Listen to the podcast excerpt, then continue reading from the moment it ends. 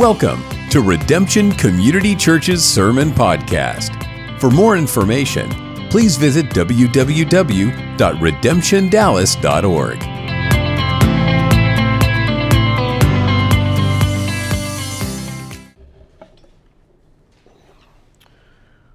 We are reading this morning from the book of 2 Timothy, chapter 2, continuing on in our series on the pastoral epistles. 2 Timothy, chapter 2, reading verses 14 through verses 26. The Apostle Paul writes, Remind them of these things and charge them before God not to quarrel about words, which does no good, but only ruins the hearers. Do your best to present yourself to God as one approved, a worker who has no need to be ashamed, rightly handling the word of truth. But avoid irreverent babble, for it will lead people into more and more ungodliness and their talk will spread like gangrene. Among them are Hymenaeus and Philetus, who have swerved from the truth, saying that the resurrection has already happened. They are upsetting the faith of some. But God's firm foundation stands, bearing this seal The Lord knows those who are his, and let everyone who names the name of the Lord depart from iniquity. Now, in a great house there are not only vessels of gold and silver, but also of wood and clay, some for honorable use and some for dishonorable. Therefore, if anyone cleanses himself from what is dishonorable, he will be a vessel for honorable use, set apart as holy, useful to the master of the house, ready for every good work. So flee youthful passions and pursue righteousness, faith, love, and peace, along with those who call on the Lord from a pure heart have, having nothing to do with foolish, ignorant controversies, you know that they breed quarrels. And the Lord's servant must not be quarrelsome, but kind to everyone, able to teach, patiently enduring evil, correcting his opponents with gentleness. God may perhaps grant them repentance leading to a knowledge of the truth, and they may come to their senses and escape from the snare of the devil after being captured by him to do his will. Father, this morning, as we meditate upon the words that your apostle wrote to his son in the gospel 2,000 years ago, we see the relevance, the glory of your nature, even in this text this morning. We ask you, Lord, that you would illuminate our hearts, open up our understanding that we may receive your word. We ask this in Jesus' name. Amen. You may be seated.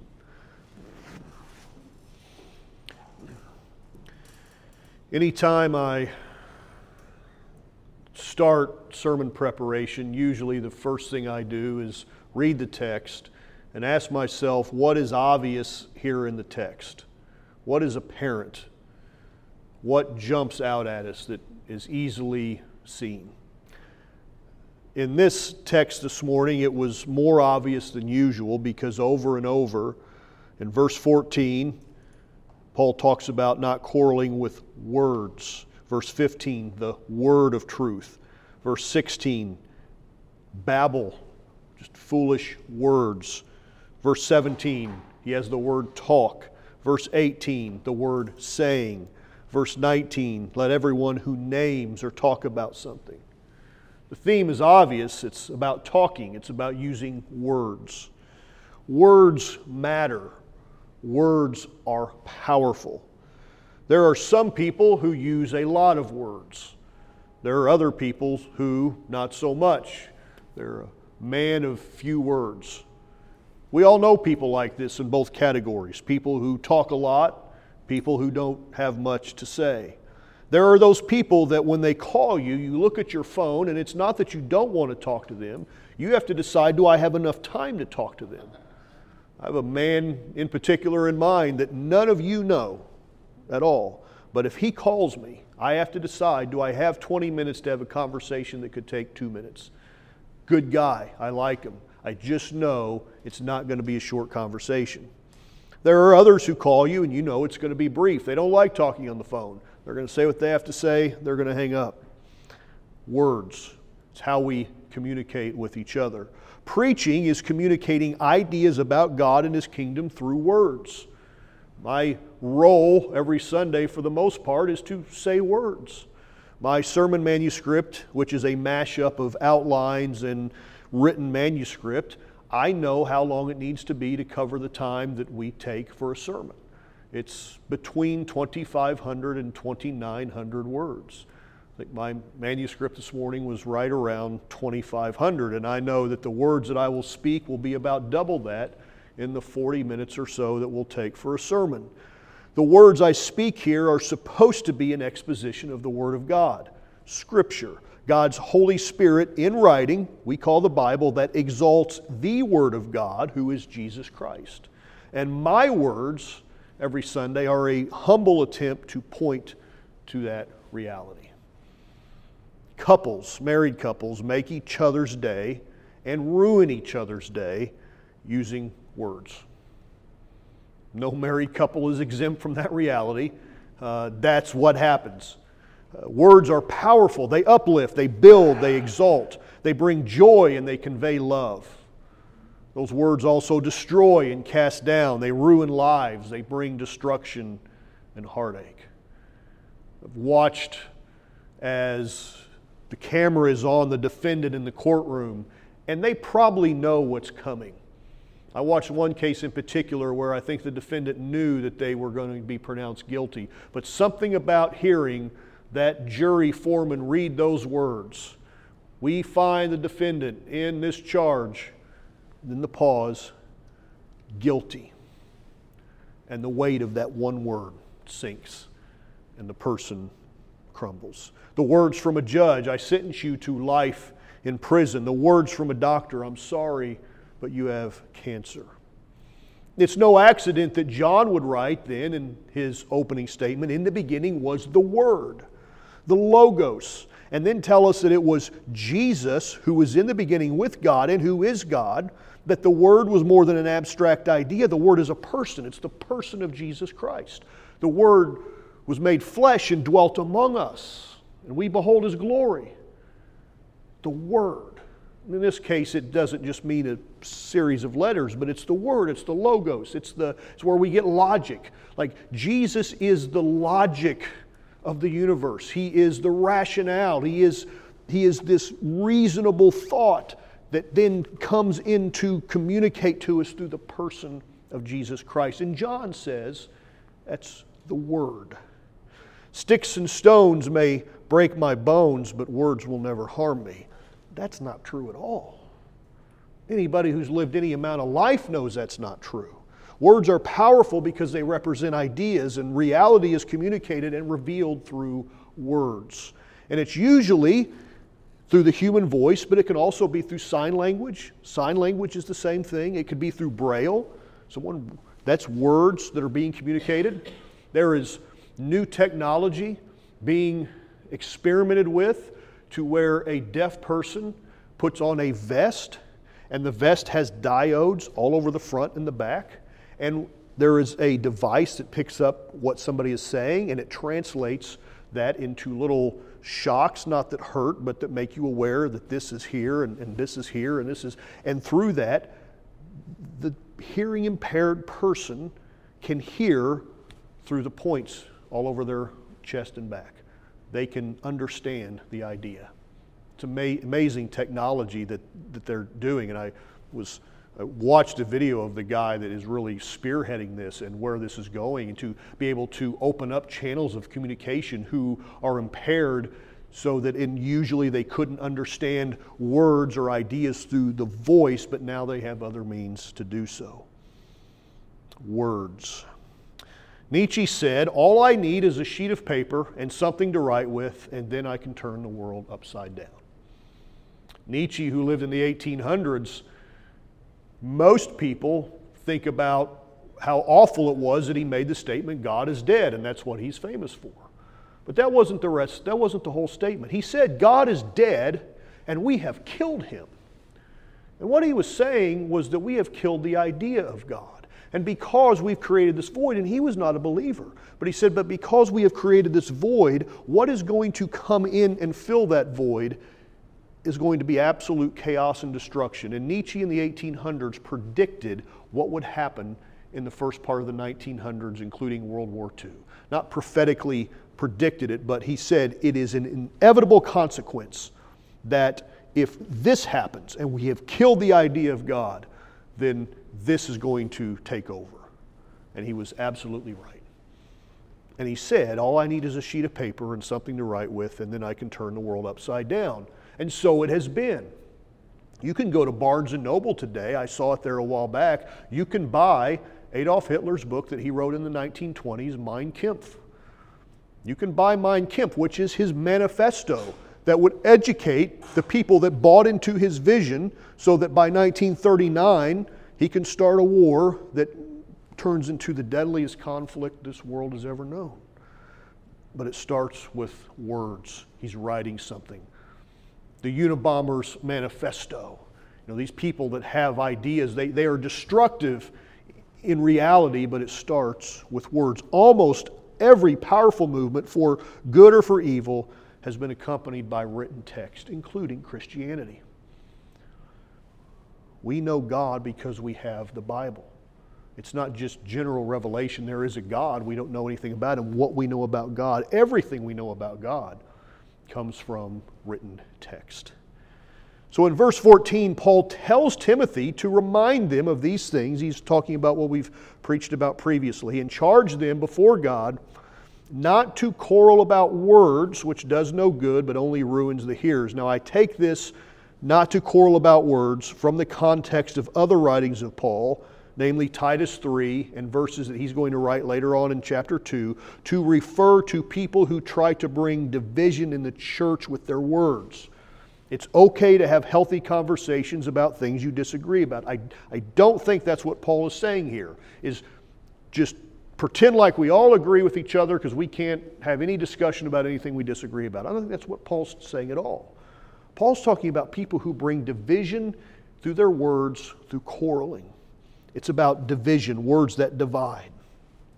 So he writes in verse 15 Do your best to present yourself to God as one approved, a worker who has no need to be ashamed, rightly handling the word of truth. And my focus is on that last phrase, rightly handling the word of truth.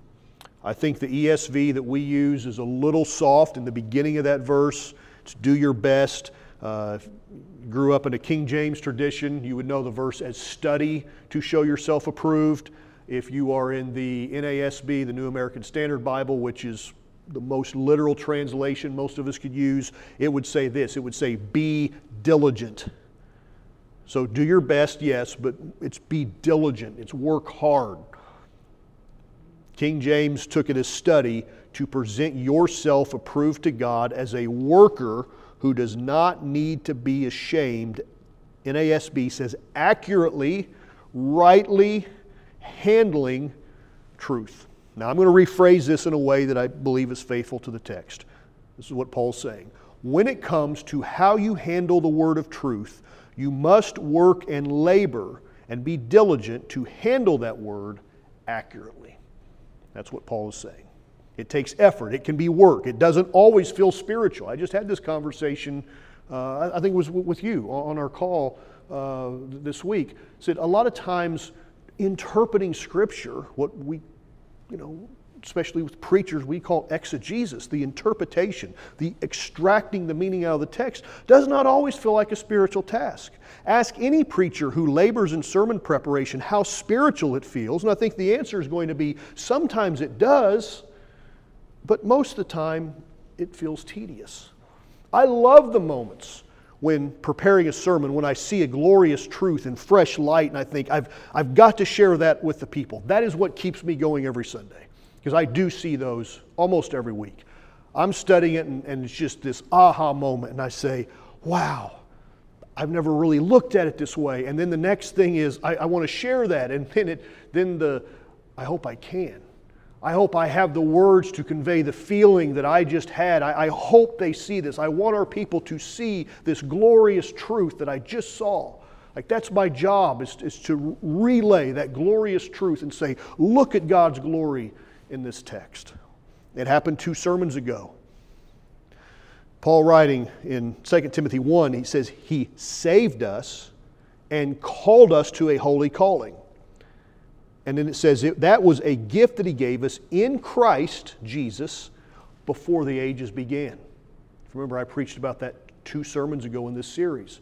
So God gave us a gift, and that gift was salvation and a call to holiness, to sanctification. And He gave it to us in Christ, and it happened before He ever said, Let there be, before there was anything in this universe in time, eternity past. He says, In Christ, you were saved and you're called to holiness. And I saw that for the first time, and I said, I, I, I want our people to see this. I want you to see the glory of, of, of the, your salvation and what is really going on in your life.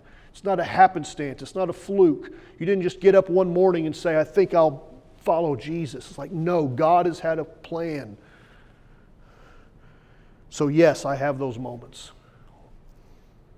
I hope they see what I see. I hope they feel what I feel. That happens. But most of the time, it's wrestling with the text, it's engaging other preachers to see how the community of faith has understood this text because no text can be interpreted in isolation. You get yourself in big trouble doing that. What does this text mean to me? The text doesn't mean anything to you. The text means something. It has an application to you, but you don't get your own private interpretation of this text. And all texts in scripture must be interpreted within the broader context of faith. Without that, you end up in bad places.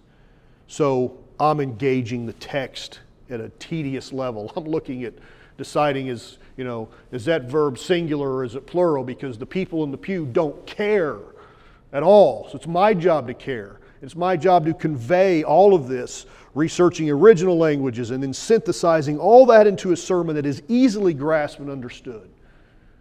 Like, how do you synthesize all that and then translate, translate that into a sermon?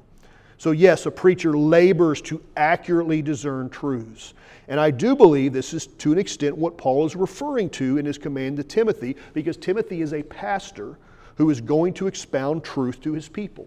So, Paul's telling them you've got to rightly discern the word of truth. You are a pastor, you're teaching others. So, okay, so that's great for preachers. But what about those who aren't preachers? What about those who don't labor to prepare a sermon to present to other people? Do you also need to labor and study and work to rightly understand truth? And I would say yes, because the only option is to not handle your reading and study of Scripture carefully. You can either handle it rightly or you can handle it carelessly. That's your other alternative. So it's not just to preachers, it's to anybody who reads Scripture, who meditates upon Scripture who says, This is the book that has life, that engages me with my Savior. Because if you don't divide Scripture that way and discern Scripture that way, it results in error that is devastating and it could destroy your soul. So you hear me use the word often, orthodox. And it is important that we remain orthodox in our Christian faith. Now, you can be unorthodox in other areas of life and be okay, just not your faith. You could have an unorthodox approach to your diet, your exercise, your treatment of your health issues. You may take an unorthodox path, still going to be saved. That's fine. You could drive to Montana, that would be orthodox. You could hitchhike to Montana, that would be unorthodox. It may not be wise, but it's not damning to your soul. I've used this example before, but if I found out today I had cancer, I would say, How serious is it? Are we sure we can treat it and I'll be okay? And if they said yes, I say, I'm going to go your orthodox route. If they say it's terminal, I'm going to become a very unorthodox person in my treatment. I'm going to, I don't know what I would do. I don't think anybody knows for sure until they're there, but I know I would, I may, I'm going to do whatever it takes. I'm going to try some unorthodox things, maybe against the, advice of a doctor. So you can be unorthodox in some ways. You can't be unorthodox in your faith. When Paul says the way that we are to handle truth is rightly or accurately, he is using the word ortho, ortho tomeo. That's what he's writing. If Paul was here today, he doesn't speak English, and he was preaching, that's the word he would use, ortho tomeo. And it has that word ortho in it. It literally means to cut straight. That's what it means. to cut straight or to make a straight path.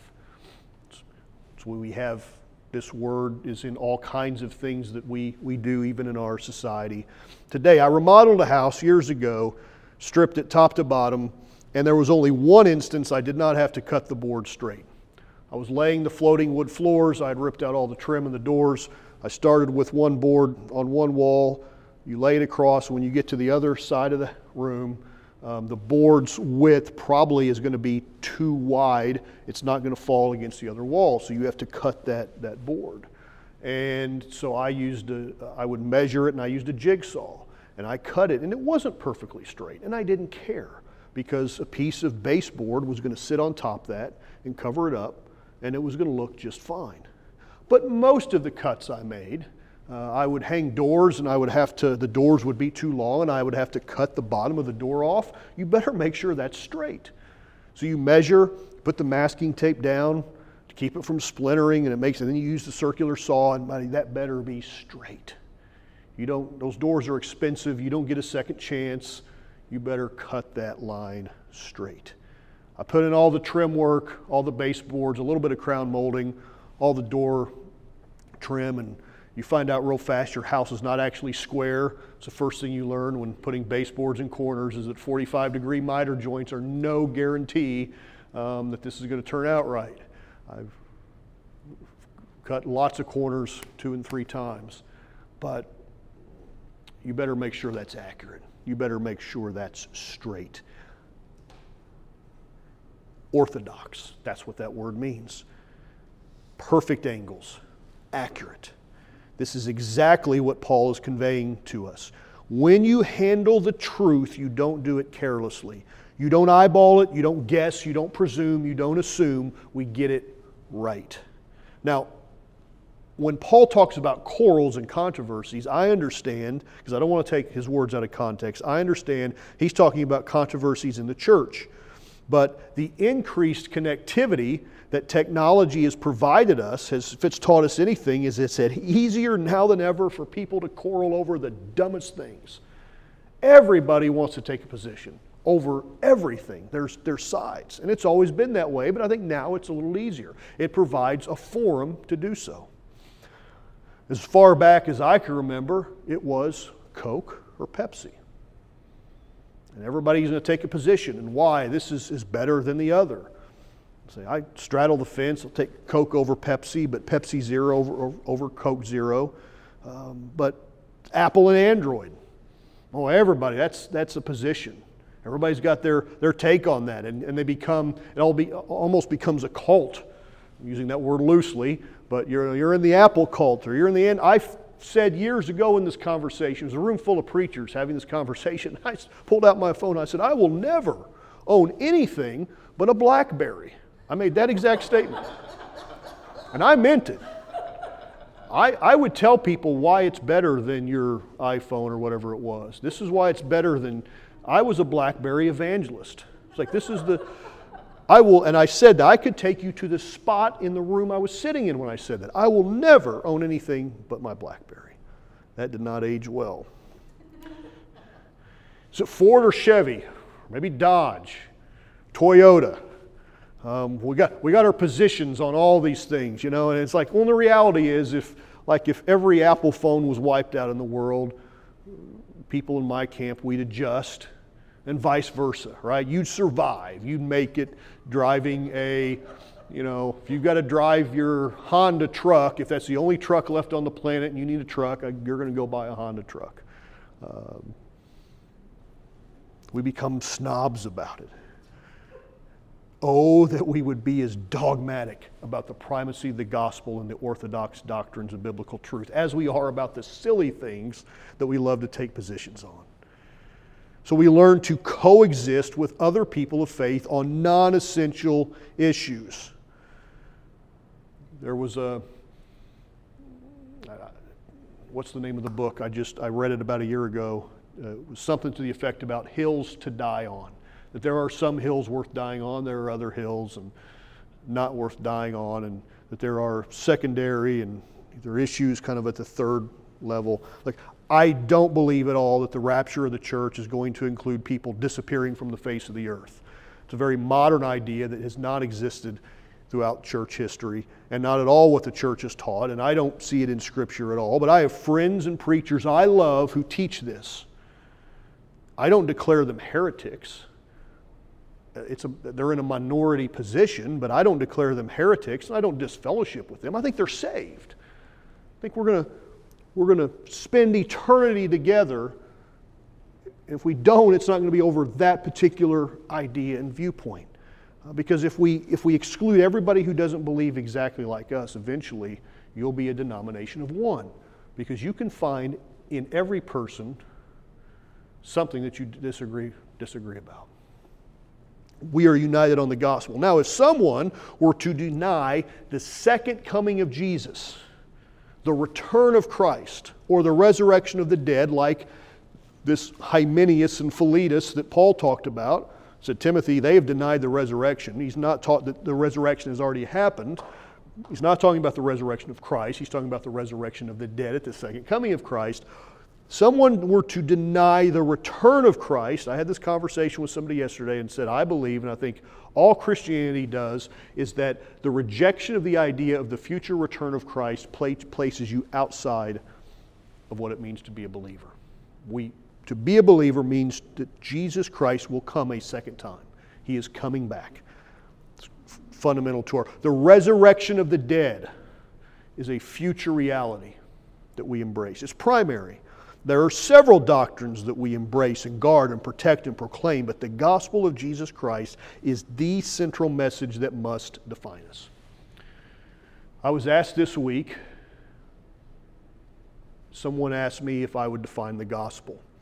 And I was not anticipating that question. And I said, I thought just for a second, I said, well, I, I would start with I'm a sinner. The conversation with the gospel starts with I'm a sinner.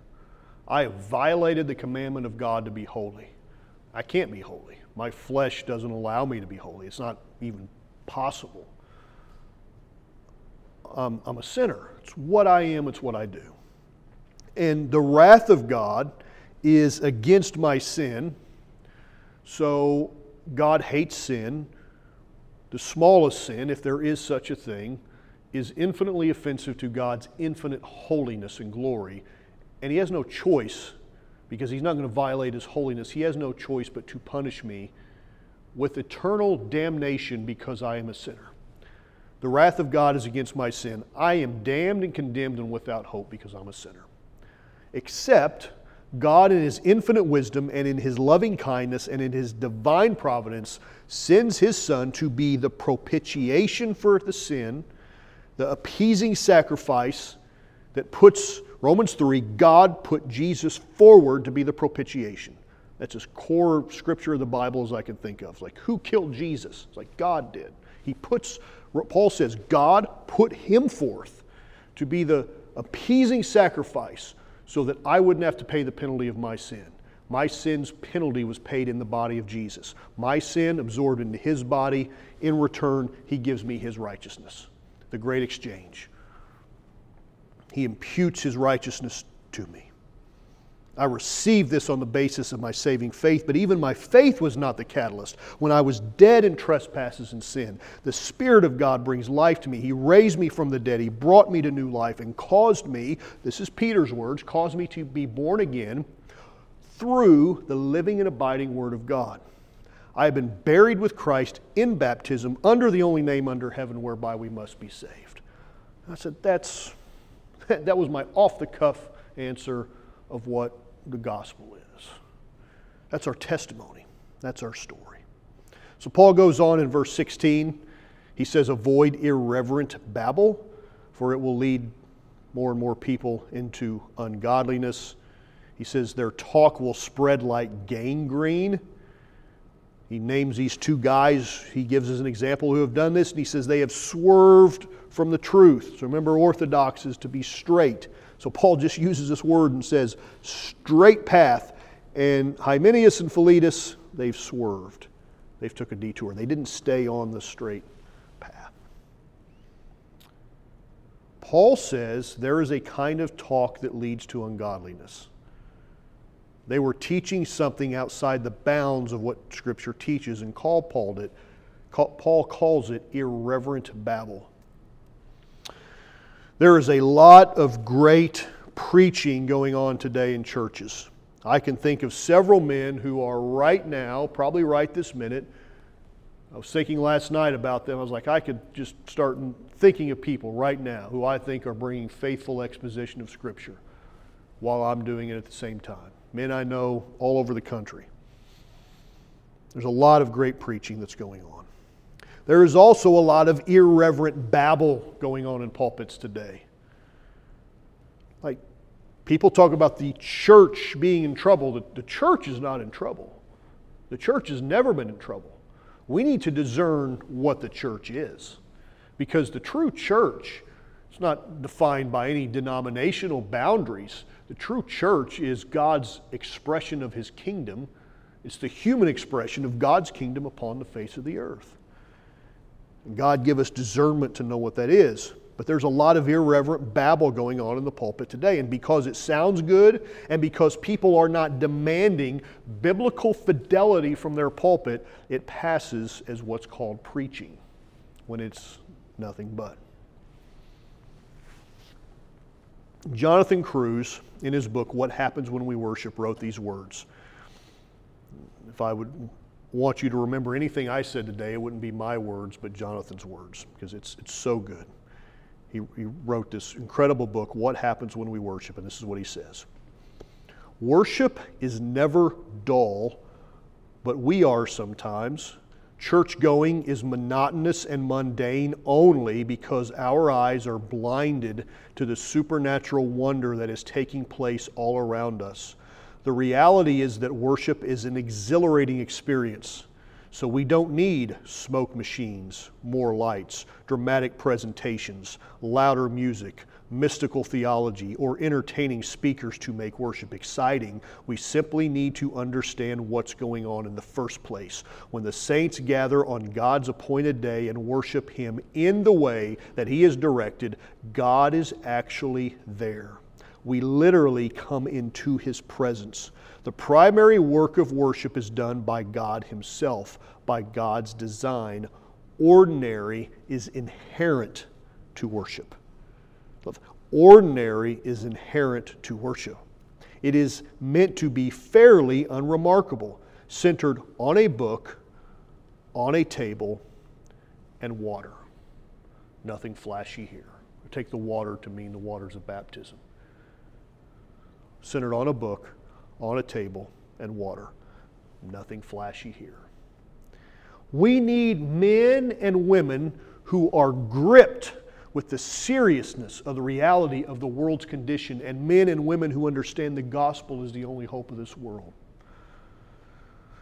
Paul Washer said, We need preachers of the gospel of Jesus Christ who know the scriptures and are enabled by the grace of God to face any culture and cry out, Thus saith the word of the Lord. The opposite of that is irreverent babble. Verse 17, this irreverent babble, this kind of talk spreads like gangrene. I don't know if you know what gangrene is. I looked it up and clicked on images, and my browser safe search blurred the images. That's how bad it is. I have to override something in my browser to see pictures of gangrene because it is grotesque. Your extremities, your toes, your fingers turn into rotting flesh because they lose blood flow. And Paul said, foolish talk and bad God ideas can kill members of your body.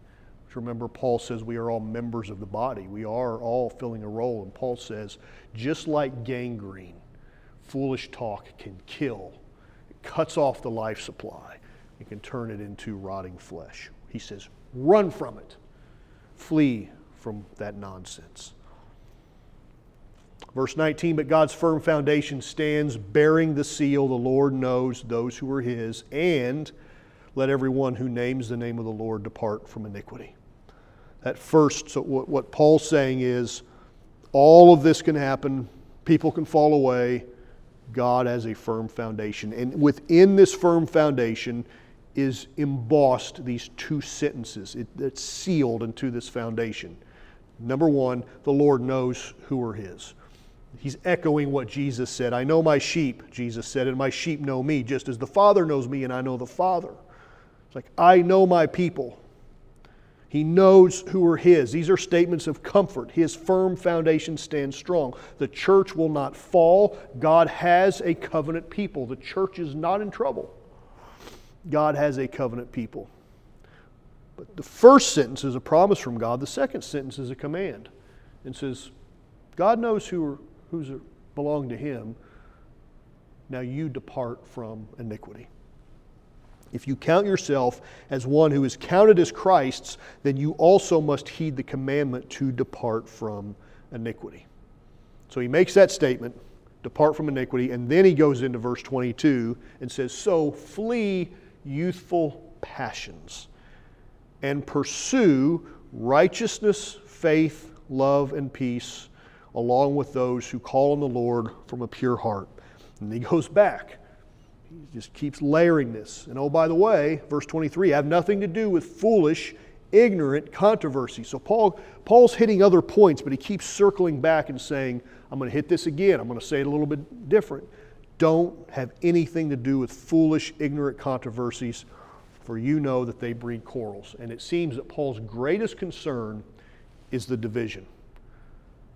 It, what it brings, the controversies bring, the foolish conversations bring about quarrels, which bring division.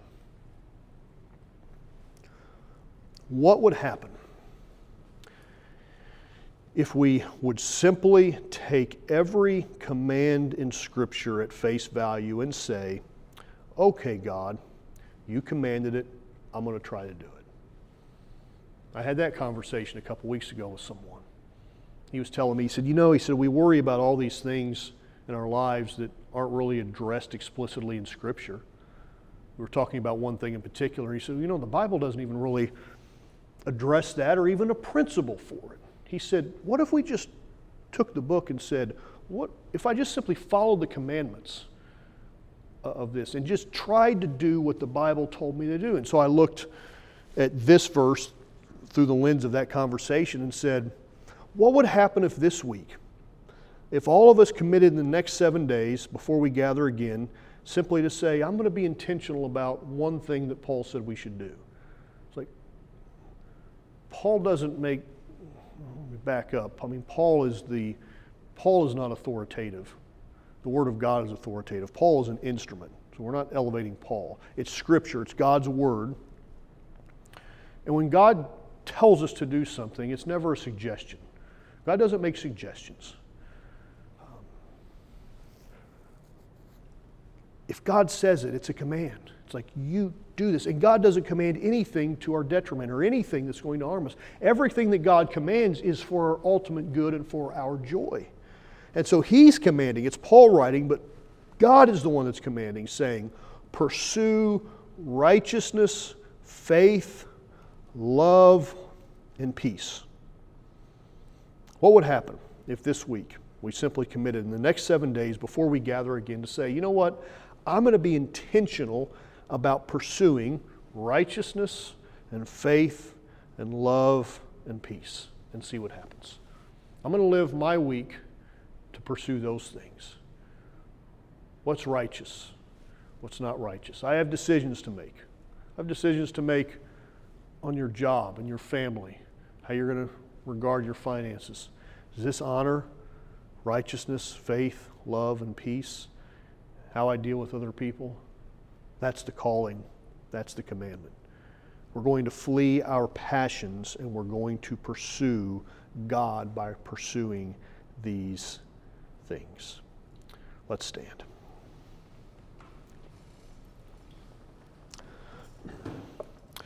Father, this morning we have stepped into your presence by gathering together as you have commanded us. Millions of people do today on your day, and if millions of people have done for the last 2,000 years, we simply join in that community of faith to be faithful to you and to know that here, uh, where two or three are gathered together in your name, you are in our midst You're not here symbolically. You are here through the power of your Spirit, just as real as if you were here in your flesh in the man Christ Jesus. That it is the Spirit of Jesus Christ that dwells among us today. And so, Lord, with that reality in place, we ask you that the words that we've heard, that they would be embedded deep into our heart and our soul. That this morning we've heard the gospel. We glory in the beauty of the truth of the gospel, that we as wretched sinners could stand before you justified, free of condemnation, free of any guilt, because you have declared us innocent because of what Jesus did on the cross. That is our hope. That is our salvation. That is the gospel. And from that, we then live what Paul wrote to Timothy. You've saved us, but you've also called us to a holy calling. You've called us to holiness, to a life of holiness, to a life of separation, to a life that uh, our values, our lifestyle, our words, our deeds do not reflect those of our world and the culture around us. They are markedly different. We look, we act, we feel, we speak differently, Lord. And in a world that is so easy for our faith to just blend in, we pray today that you would give us the courage and the boldness, Lord, to declare mightily in this generation that you are the King of Kings and the Lord of Lords, and the only way to salvation, the only way to eternal life is through Jesus Christ. So we ask you today, this morning, as I've closed this sermon by making an appeal for us to pursue righteousness and love and peace and faith, Lord, that you would keep that in our remembrance this week, that the Holy Spirit would, would take that word that's been placed into our hearts and our minds and would, would bring it to the forefront uh, every day as we live our lives, that we would be mindful of that calling to pursue these things, Lord. And we do it to your glory so that your name would be glorified, that everything that we do, we do for the glory of God. That is the, the purpose of our lives, is that we live our life between now and the time that we die with one purpose, and that is to make Jesus look glorious in this world. We ask this this morning in the name above every name, the name of our Lord Jesus Christ. Amen. God bless you this morning.